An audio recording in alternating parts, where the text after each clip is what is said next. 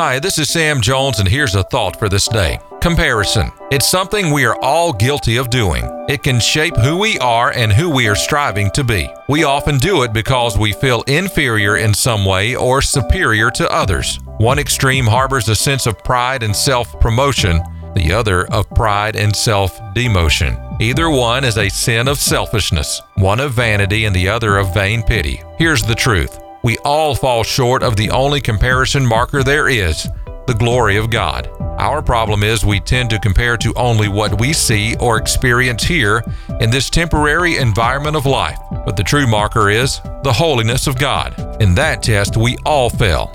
And that is the only true test that matters. If you have it good in life, your best is still not good enough. And if you seem to never ever get a fair shake, it is here that the playing field is evened. The scales are balanced. When it comes to our comparison with God, we all fall short. But here's the good news even though we fail the comparison test, and we always will, Jesus not only makes up the difference, he also takes our place totally, and there is no comparing to him when he embodies the fullness of the Godhead. He is holiness. He is complete glory, and He surpasses the comparison test for us. There is no more comparison in Jesus. The book of Romans says, For we all have sinned and come short of the glory of God, but the gift of God is eternal life through Jesus Christ our Lord. That's good news, and I mean really good news. Today, for us, there is no more comparison, no more worrying about being good enough because Jesus passes the test for us. This is Sam Jones, and that was the thought for this day comparison.